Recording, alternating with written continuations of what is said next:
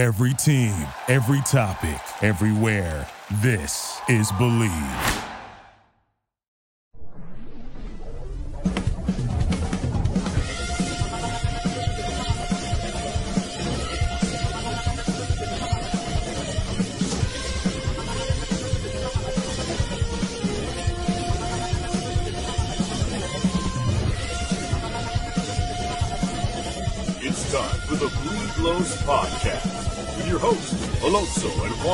Alicia Del Valle, and the babyface gimmick in the sky, Roger. Bienvenidos, señores y señores, to another episode of the Bleed Lows Podcast. This episode of the Bleed Lows Podcast is brought to you by Bet Online. Bet Online is your number one source for all your betting needs. Get the latest odds, lines, and matchup reports for baseball, football, college football, boxing, golf, and more. Bet Online continues to be the fastest and easiest way to place your wagers, including live betting, and your favorite casino and card games are available to play right from your phone. So head to the website or use your mobile device to sign up today and get in on the action. Remember to use the promo code BLEAV, B L E A V, for your 50% welcome bonus on your first deposit. Bet Online, where the game starts. And joining us on the carne asada is the play-by-play announcer on the radio side for the Marineros of Seattle, and he's also the host of the Mariners Pod. Gary Hill Jr., ¿cómo estás, amigo? Bienvenido to the carne asada. Thanks for having me. It's great to be here. I really appreciate it. Gary, uh, as as I was talking to you off air, and I told you, uh, you know, baseball's become so regionalized. When I was a kid, I used to know everything about, well, not everything, but I knew a lot about all the teams and all of Major League Baseball. Now it's it's just all it's just Dodgers, Dodgers, Dodgers. So the Dodgers are going up to Seattle this weekend, and they're playing the Marineros. So we need to know everything about this Marineros team. First of all, what are the Dodgers getting themselves into right now in Seattle? Because I see the Marineros are in a dogfight Mm. with the Astros and the Rangers. So not only are the Mariners fighting for a wild card spot, but they still have a shot at this division. How well are the Mariners playing right now? They're playing pretty well. Uh, if we pull back and look at this season for the Mariners, high expectations coming in. They broke their playoff drought last year and expected to go back to the playoffs this season. It was really interesting how this has played out. The offense really struggled for the first couple months of the season. And if you go back to July 24th, they lost a game in Minnesota. They, after 100 games, were dead even 50 and 50 after 100 games. They were the definition of a 500 team. They had never won more than four games. They had never lost more than four games in that entire stretch. Since then, the offense really got cooking. The pitching has been good all season long, but once the offense got kicked into gear, since then they've had the best record in baseball 31 and 15, tied with the Dodgers, funny enough, since that stretch. So they've been playing great baseball. Now, they had a tough road trip before this recent homestand. They just took two or three from the Angels. It was a, it was a long, tough trip, ended by losing three out of four against Tampa Bay. But generally speaking, they've played their best baseball of the season. The offense has been the best of the season, and their pitching, whether it's the rotation, their bullpen has been really steady all season long. And that's the backbone of the team, especially the rotation. That's when they're at their best. They're still not a team where the offense will carry the load, but if they score five, six runs, it's usually enough with the pitching. So, uh, being that okay, they, around the All Star break, a little after the All Star break is when they went on this run. Going into the season, what were the expectations? They they tasted the playoffs. Mhm. Did they the way that season started off this year for you guys? Did were you guys just like, what's happening? We're, we were supposed to be good. yeah, I think everyone was saying that. Really, it was kind of a waiting game. Everyone was kind of waiting for things to get kicked into gear. And it's funny because this season has played out very similar to last season. It was the same sort of thing where things just they had, they had a really tough May last year, and at one point they ripped off 14 wins in a row and just kind of shot into the playoffs and won a playoff series against the Blue Jays. So it was kind of similar how it happened this year. They had a ridiculous August led by Julio, who was just unbelievable during the course of that month. But you're right. we were just kind of just kind of waiting and waiting and waiting. But you get to the point where you know you're looking looking at your watch and it's late July and you're starting to think, hey, are we going to run out of time here? Because you know when they were 500, they had the 10th best record in the American League.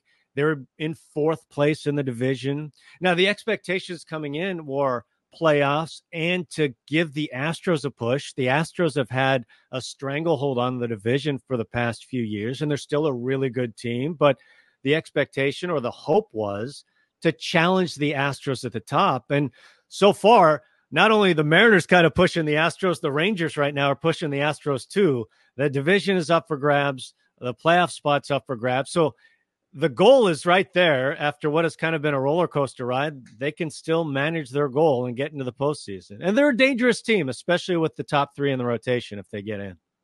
So you you you brought up a name that I want to uh, talk about, and that's Julio Rodriguez. Uh, what this kid did last year, I, I guess it's always eh, there's always the danger, right, Gary? That okay, let's not get ahead of ourselves because I guess the true test of being a really good major leaguer is can you do it again? You know, you're not going to surprise anybody anymore. And it seemed like I didn't really hear much about him the first half of the season. But then around the All Star game, and I don't know if it had to do with the fact with the All Star game being in Seattle, but it seems there was a stretch, and I want please confirm this for me. Wasn't there a stretch where he out hit the Yankees just by himself? Like he out hit the whole team what uh, can you tell me how good is this kid and is this are we seeing the real deal this is a superstar yeah uh, he had 17 hits in four games which was a major league record and happened to equal the yankees in that stretch he has been unbelievable and you're right i mean he's 22 years old he had all the expectations coming into the season and I think there was an adjustment period for him, especially when the offense was struggling. I felt like he really felt the pressure early on. Like every time that he came up, he felt like he had to be the guy to break through and get the offense cooking. With the All Star game in Seattle, too, there was expectations for him to get to the All Star game and be in the home run derby. It's just the weight of the world on his shoulders in the first half of the season.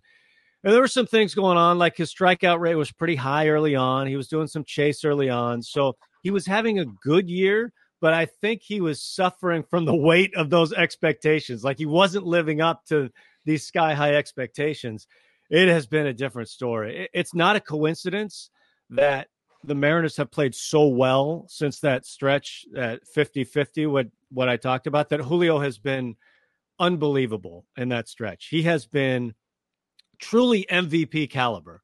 Now, if Ohtani didn't exist and there was a real debate for the MVP, I think there'd be a case to made for Julio to win MVP this year. I think right now he finishes second in the American League. His August is truly something I have never seen before. And it's the combination of what he does. It's the hit total was unbelievable. He was 45 hits in the month, but the power to go with it, the homers, the doubles, the speed. He just got 30 30 the other day. And in center field, he has played a great center field and he's really improved in that position. It is hard to overstate how fast he is, which is wild when you see him and his body. He's huge, but he can fly. He's got this ridiculous skill set and he's got the part that superstars have. He he transcends the game the way he plays, the joy, the smile. You don't want to take your eyes off him. If he's coming to the plate, that's not the time you're going to get a hot dog at the ballpark. If you're driving in the car, that's the time you're waiting to listen to his at bat to see what's going to happen because literally anything could happen. He, in my opinion, getting to watch him every day, he is a true superstar in this game. And I don't know where his ceiling is. it's fun to think about what he could be down the road, but it has been so fun to watch him this year and what he's developed into. Well, I mean, when you think about it, Gary, there's this lineage of Seattle Mariners superstars. You have Griffey, you mm-hmm. have Ichiro. I mean, I, to a certain extent, I think you can put probably Edgar Martinez in there and, and Randy Johnson. But to me, Julio has the capability of being like Griffey and being like Ichiro, being that, I mean, you're from Seattle, right? Uh, you're that area, born and raised in that area. Uh, is it a baseball town? Is it a Seahawks town? Uh, like, can Julio be that kind of transcendent star? What is his relationship like with the community? Uh, it is unbelievable. The, the connection is vibrant between the fan base and and Julio. He's already signed an extension. He's going to be in Seattle for a long time. I always had to hesitate to uh, compare him to Ken Griffey Jr. because I feel like it's just not fair. Yeah, I mean, Griffey yeah. was one of the greatest players of all time, yet the comparisons are so easy to make given what he has done and what Griffey meant to this city and what Edgar has meant to this city. You're right to put Edgar in that category because he is a beloved player in Seattle. He's someone that has spent uh, spent his whole Hall of Fame career in Seattle. So those are the beloved icons of the city and man, who knows how Julio's career plays out? We don't know what it's going to look like, but it is sure looks like he's on that same path, uh, that same road, that Hall of Fame, Mariners Hall of Fame. It's just everything. Everything is on the table for Julio, and he is beloved by the fan base. It is an instant connection. They love him. There's already a section in center field. If you watch the games on TV, uh, they wear his t-shirts right behind him. You'll see when he goes back for a catch, you know, he'll give the no fly zone to the fans. Like he he just the connection is there and it's so fun to watch. It's it's the thing I love about the game right now. There's so many great players and so many great young players, and the connection, whether it's Acuna with Atlanta fans or Julio with Mariner fans, Witt, uh, so many great players, and the connection is there too, which I think is great for the game. And and that's what caught my eye, Gary, is look, I'm a huge baseball fan. I want baseball to be the number one sport in in this country. I want baseball to be the number one sport in this in the world, right? But I do feel like the players need to do their part. Like the if the players engaged more with the audience, like to me, when he robbed Tatis and then just sat there and you the suspense, like to me, that's the difference why I think he has the opportunity of being a superstar, right? Because he understands the theater aspect of, of sports entertainment. He milked that, Gary. And then when he just simply, in a very small gesture, just lifts up his glove and you see the ball in there, it, it, it was amazing. And for this kid to be 22 years old and for him to get that, Yeah. I, I mean, where did he learn that? Or is that just him? I it's just him. That's the beauty of it. When you watch him play, and he's always got a smile on his face, he's always laughing, having fun. That's him. That's him off the field. That's him on the field. That's the beauty of this thing. He's just being himself on the field, which is great. And I you're you're absolutely right. And that's why I say he has a chance to transcend the game because not every baseball superstar can transcend the game, but watching Julio, he's got that chance. He really does. He has all the ingredients to be not only a great player on the field, but really a face of this game. I, I want to ask you about someone else that I, I really don't know anything about. So I'm going to rely on you. And that's, uh, and I it might be butchering his last name, but is it is it pronounced Raleigh? Cal Raleigh? Cal Raleigh so there is this new adage in baseball and on this show we are big proponents of batting average you know? We feel we believe in batting average we think batting average is a stat that should still matter. But he's got what now 30 home runs yeah. but he's hitting a, a uh, like 235 what is what's the ceiling for this guy? And is this have the Mariners just like the rest of Major League Baseball just completely accepted the fact give us the home runs we'll take the low batting average you know it's uh, kind of who they are. They are a team that is based on slug when you look at their lineup. Uh, Cal is one of them. Teoscar Hernandez is another one. Eugenio Suarez. But they do they do like to get on base, so on base percentage over batting average in that sense. Uh, Cal Raleigh is really interesting. It's his second full season. I don't feel like he's gotten the full attention of Major League Baseball yet, but he's having a phenomenal season. In a lot of ways, he's having the best single season a Mariners catcher has ever had because he's really good defensively. He handles the staff really well. His framing is great. He's been great at throwing guys out, especially as of late, the last couple of weeks. All the intangibles, that is all him. And he's grown up with a lot of the pitchers. Like he came up with Kirby and Gilbert. They all kind of came up together. So he's worked with them for a long time. But he is great behind the plate. And the home runs have, are there. He's going to get 30 plus this season. And I know the rest of the slash, the batting average, the on base percentage, it doesn't jump off the page, but it's a 20 point improvement over his first year last year in batting average. It's a 30 point improvement in on base percentage. So if he can keep improving, you know, 10 points, 20 points, like he looks like a guy that not only will the power be there, but especially in the context of catchers, right? I mean, you guys have a great one in Will Smith. I think he's one of the best catchers in the game. But guys like that aren't growing on trees right now. There's not a lot of production at that spot. Cal Raleigh, I think, is one of the best young catchers in the game. Now, he doesn't have the name that Rutschman has, but he's really good and critically important to the Mariners, especially with uh, pitching is everything for the M's. It's their backbone, and him behind the plate working with the pitchers is critical for this team. Gary, how I mean, you had mentioned how the the, the pitching, especially their starters, are, are a real strength for this team. How did the Mariners get away with trading their closer halfway through the season and still have a very strong bullpen? Yeah, it's amazing what the Mariners have done. Developing pitching is the strength of this team.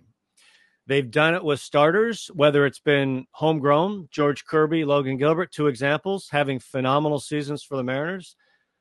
They just really know what they're doing on the pitching side. They've had a strong bullpen each of the last three years, yet the names have been different every single year. It's been a transition every year, but they've been strong the back half of this bullpen, a couple homegrown guys or guys they've traded for when they were young and came up. Andres Munoz, who throws 102. He's got a ridiculous fastball, a great slider. His stuff is wicked. Matt Brash just crossed over 100 strikeouts his last time out. His stuff is wicked. Those are the two guys in the pen. But to your point, how do they do it? It's guys like Justin Topa, who is a 32 year old rookie this year he had two Tommy John surgeries. A few years ago, in his mind, he had quit baseball. It was a phone call from a friend asking him, Hey, do you want to come join our independent league team? We need a pitcher.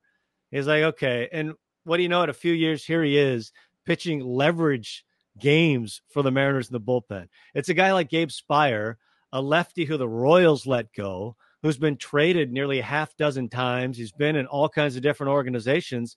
And now he's playing a key role for the Mariners. They're just really good at not only raising their own, but finding traits in guys throughout the league, kind of castaways, things they do well that they can enhance in the Mariners bullpen. And that's been the key. And that's why they were trading from a position of strength. In fact, Sewald is probably the number one of example of a guy they did that with. He was a castaway from the Mets a few years ago. And the Mariners helped turn him into one of the most dominant relievers in baseball. So it's it's come full circle in that way, I guess. I, I, have to ask you, Gary, and uh, in the All Star game this year, we saw the fans in Seattle cheating, uh, cheering Shohei Ohtani's name, and He's going to be the free agent. And of course, Seattle's always mentioned as a destination. And I can't tell if that's just lazy or if it's just racism because of the Asian population in, in Seattle that we automatically have to assume that Ohtani is going to go to the Marineros. But how realistic? I, I mean, is the are the Mariners a serious contender? Are they prepared to go all in and whatever it takes to get Ohtani? Yeah, I I honestly don't know the answer to that. This this question is so shrouded in mystery for me. I just I don't know what's going to happen, and I feel like his injury has cast even more doubts onto this whole situation. Do, do you uh, really I, think that's people teams will stay away from him now because of that injury? I don't know. I, I, guess at a certain price point they probably would. I guess that's the bottom line. I think the Mariners the Mariners went after him hard the first time around, and from all indications, they were a finalist. I don't know if they were next or third or whatever, but for all indications, uh, Ohtani thought highly of the Mariners. And there is a strong tradition of Japanese players. Ichiro, the headliner, of course, but it goes beyond that. Iwakuma was a great pitcher for the Mariners for a number of years. Johjima was their starting catcher for a long time. There was a 20 year span, I think, where they had at least one Japanese player on the roster. So there is a long tradition of Japanese players having big success in Seattle. So I think that is a real thing. And it's there's some other intangibles to Seattle that he may enjoy. I know one thing that Ichiro really liked is you can kind of live your life in Seattle as well. The spotlight is not as bright as it would be playing for the Dodgers, for example. Right. And I know the Dodgers are certainly considered a front runner for Ohtani. So there are some other things that I think are attractive to the Mariners. I just I have no idea what this contract is going to look like. And I don't know. So so it's hard for me to even think about who is actually realistically in this competition. Would he look great in a Mariners uniform and would fans love him to come to Seattle? The answer on that is yes. I just I just don't know how likely that is. I have no idea. How much is box office a, a factor in that? Uh, like when the Angels come into town, do you see uh, attendance kick up a bit and people are there specifically for the Ohtani factor? Or know, is is the Mariners attendance pretty consistent and reliable? It's been pretty consistent the last couple years. I think the thing it's a hard thing to measure, I think, because this year's a little different, but you know, the Angels being in the division, we see them all the time. So it felt like uh, you have a chance to see Ohtani in three different series during the course of the year until this year. Now it's just two series. So I don't know if there's a measurable difference in the bump, but uh, it's kind of funny because I always feel like this too. Like I love watching Ohtani because he's like nothing we've ever seen. I love watching Trout play, and we've had a chance to watch his prime this whole time. At the same time, when you're watching a team battle for their playoff lives and Ohtani and Trout hit homers against you, it's like, yeah, this was fun until right now.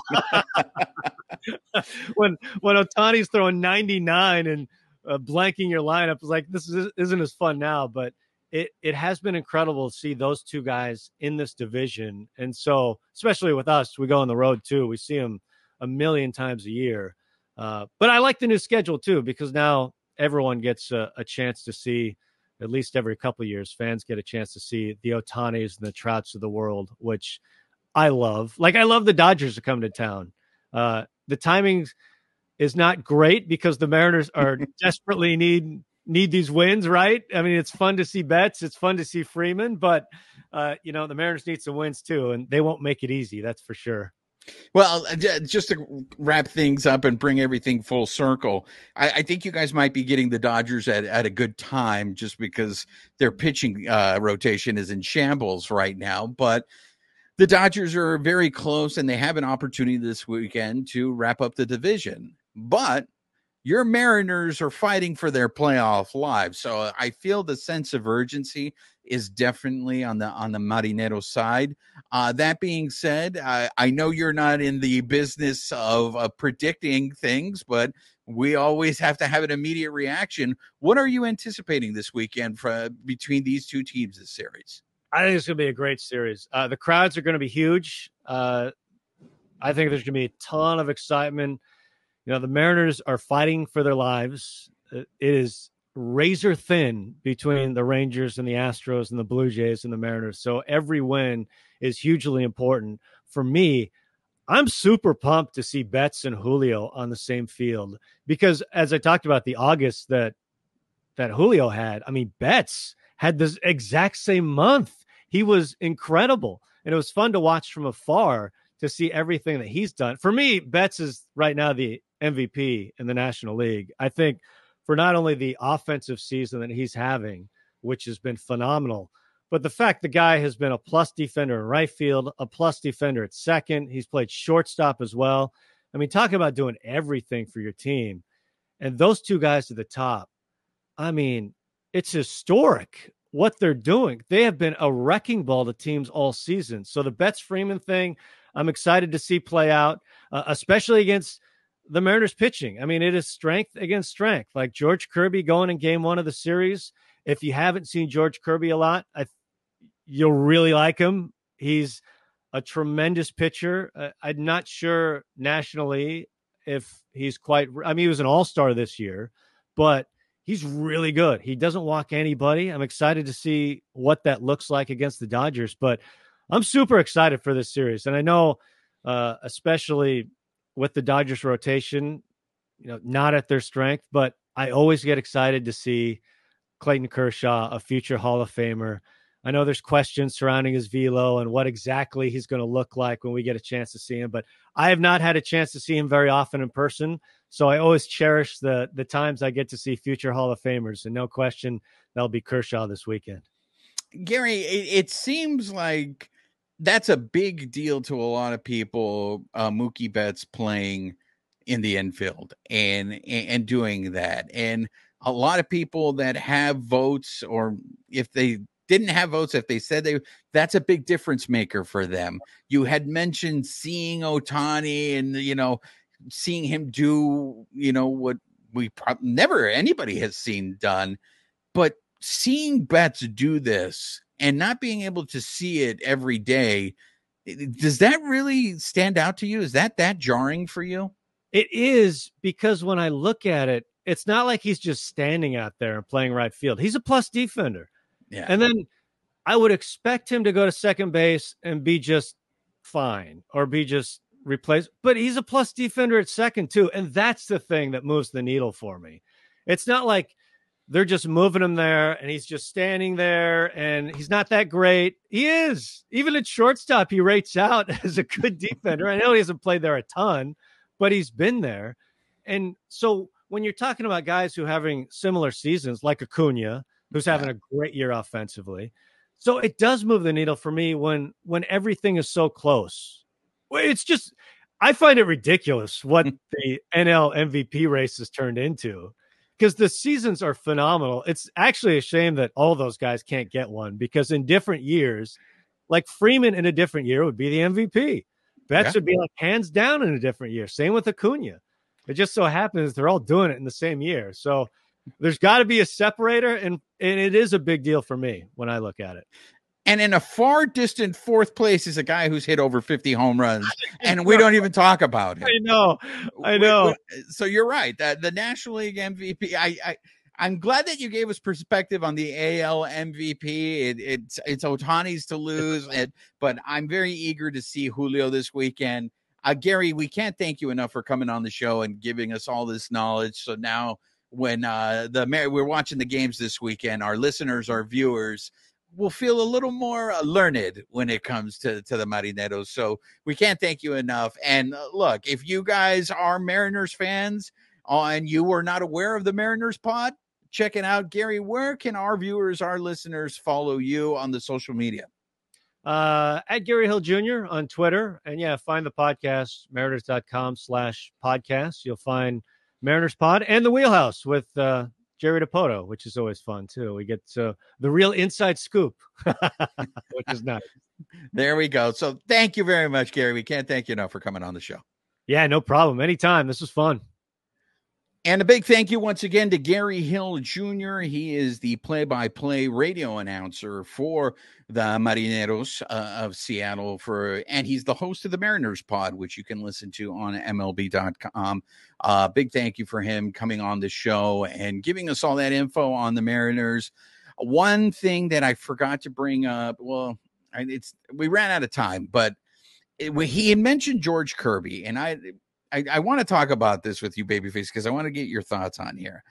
So George Kirby got a little bit of heat last week, and for those of you who aren't familiar with this, George Kirby is the pitcher that George was mentioning for the Mariners, who um, was pretty open in a post game uh, interview. Um, he was pulled in the seventh inning after he gave up a game tying home run, and it kind of went viral he because his response was he basically here I'm going to read it word for word.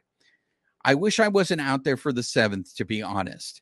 I was at 90 pitches and I didn't think I needed to go anymore. So, you know, Gary told us that, you know, George is having a great season. He spoke very highly of him. But this quote, uh, it seems especially a lot of the old school baseball players didn't like this quote. And uh, they really took this guy to task. One of the old school guys that took him to task uh, was Roger Clemens. Uh, Roger Clemens, uh, here's what Roger Clemens tweeted. He said, This is tough to hear. Would not fly in the old days. Unfortunately, this is how players are being taught with modern analytics. What are your all thoughts, right? Well, let me ask you this, babyface. Does Clemens have a point there? The fact that he knew how many pitches he had. Now, it's a different story. If George Kirby was like, look, I felt tired. I, and you always say, you always hear that players are never going to ask, be at, asked to be pulled out of a game. Now, do we know if George Kirby actually did ask to be, you know, pull me, but they still threw me out there? We don't know.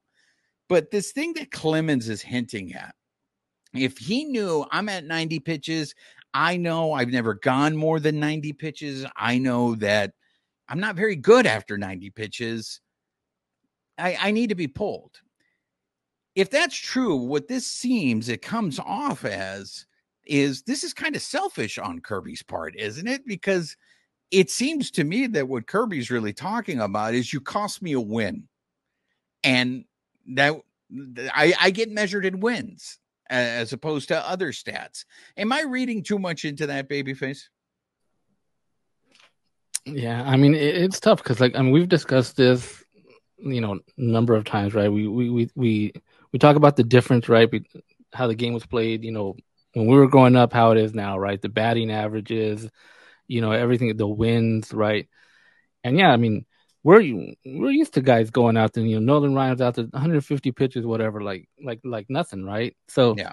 we're we're kind of used to that, and now the mentality is like, oh man, this guy gets to 100, it, you know, it's time for him to come out, and it's like, why can't he go another inning or whatever, right? That's that's kind of how we think, and I mean, it is now getting to these guys where like they know, like, hey, if I'm hitting 85, 90 pitches, I know I'm done, and they don't they don't have you know, I don't know, they don't want to go further than that or, or, or continue in the game. And, and I think he, you know, he, he caught a lot of heat for that. And I think the next day he kind of walked it back a bit, kind of just saying, you know what, I, I should have, you know, continued and stayed out there.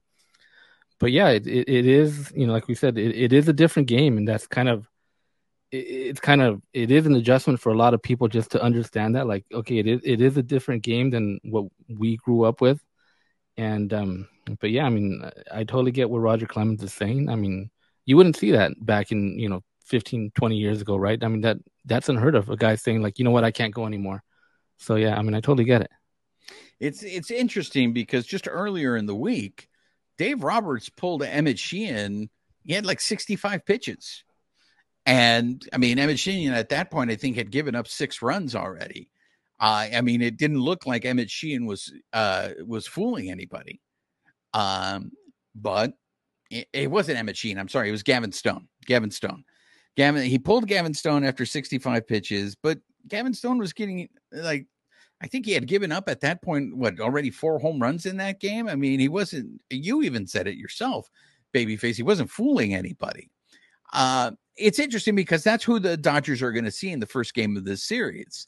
So you best believe when I see him start to hit to the 90 pitch mark, I'm going to be very curious to see what his body language is going to be like and if the Dodgers are going to be, you know, wearing him down. Uh, it's a really unfortunate because I don't know if this guy's going to be able to live that down. Uh, I I know hopefully he has a long career and it is just a footnote, but the the amount of heat that he took on social media for that I, I, think it was just basically the old heads just looking for a reason to be able to attack analytics. But it, it, I mean, can't you really make an argument also? He knows his body better than anybody. If he was feeling tired, isn't it the manager's responsibility to check in on his pitcher and protect the player from himself? Because if he was tired, if he knew he didn't have anything else left, he's not really helping his team by going back out there, is he? The Mariners have a good bullpen. Yeah, I mean, is that has he never gone further than ninety? Right? Is that is that kind of his? And is also is is that something like too like is it already in his head? Like, well, I can't go more than 90. I, I know that. Like, or is it something that they work on to get, you know, like Lance Lynn, you know, he had what 100 pitches the other night, right? And I think he came back out, right, yeah. for the seventh, right? So, I mean, I, I don't know what what the difference is. Like, I mean, I don't know if it's, you know, you continue to stretch these guys out to get to like 100 and 100, you know, 105 pitches or whatever.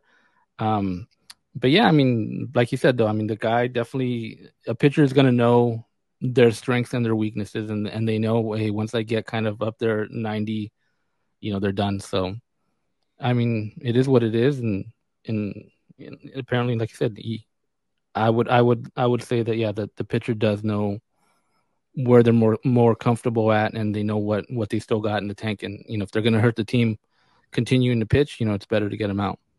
You know one of the here's the problem with that he went nine innings against the Orioles earlier in the season and threw 103 pitches. he threw nine shutout innings, nine shutout innings, and threw 103 pitches.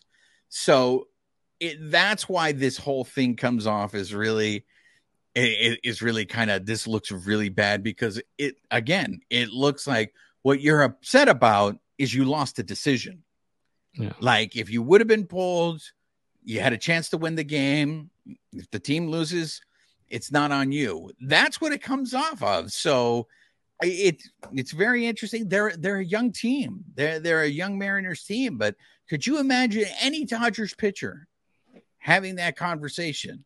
I mean, you mentioned Lance Lynn. I mean, I thought Lance Lynn was going to get pulled earlier in that game because everything Roberts has told us this year that he's not going to go and throw Lance Lynn over 100 pitches. He's not going to run Lance Lynn into the ground.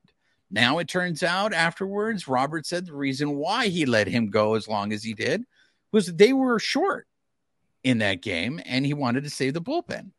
And that's when Hurt ended up pitching two innings. So it, it's very, very fascinating to to see these the arguments. And we we talked about it with Gary too, the batting average you know, they look, yes, Muncy now is over 200 and he's got 35 home runs. I think he's going to have almost, he's very close to getting 100 RBIs. 35 home runs, 100 RBIs. You would take that from anybody on your team. But his batting average is below, is in, Gary told us that's what the Mariners are.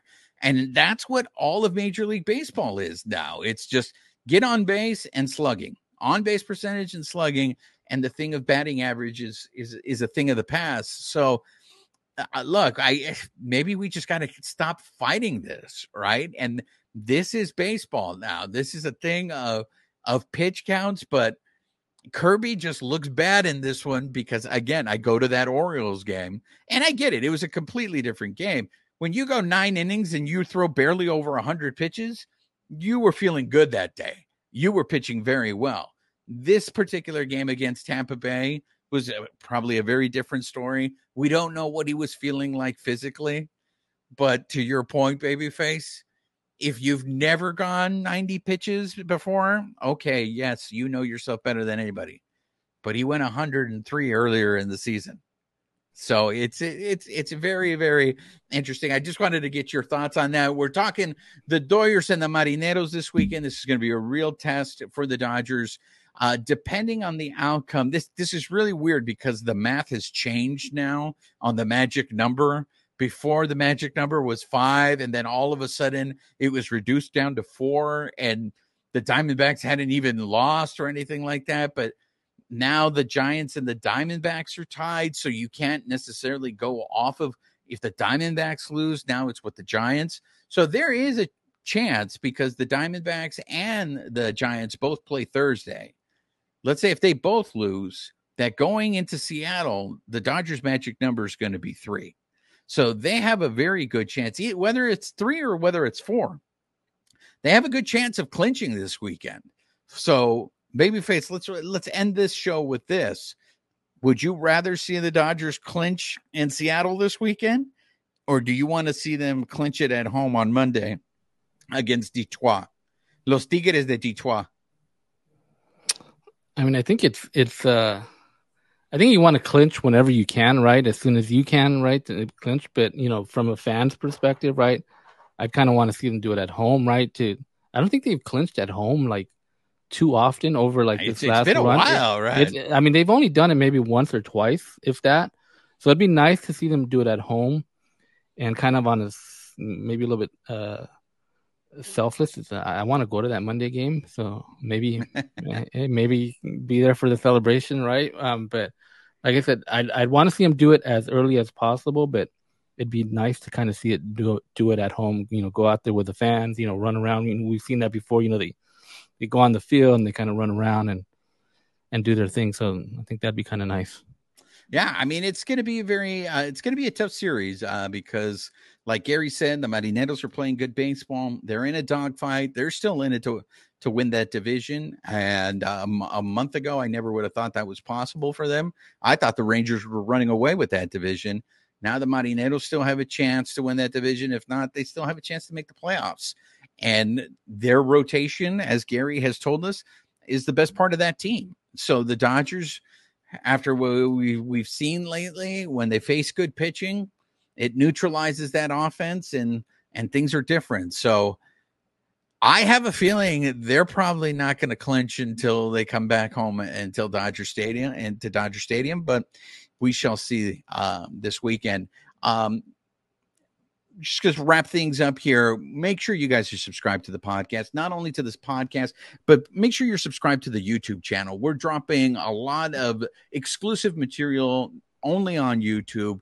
We just had Cody Snavely, contributor to the Bleed Los podcast and to Dodgers Beat. He was covering the team in Washington, D.C. We have an episode where Cody shares with us everything he saw there in Washington. We have other stuff that you can only see when we're at the stadium covering the team, we're dropping the interviews that we have pregame scrubs with Dave Roberts, postgame interviews are all on our YouTube channel. So make sure you're subscribed to the YouTube channel so that way you can get alerted of all these new videos. Yo ha sido su servidor Juan Ramírez de parte de mi colega Babyface. Nos vemos para la próxima. This episode of the Bleed Los podcast is brought to you by betonline.ag, where the game starts. Thank you for listening to Bleav. You can show support to your host by subscribing to the show and giving us a five star rating on your preferred platform. Check us out at Bleav.com and search for B L E A V on YouTube.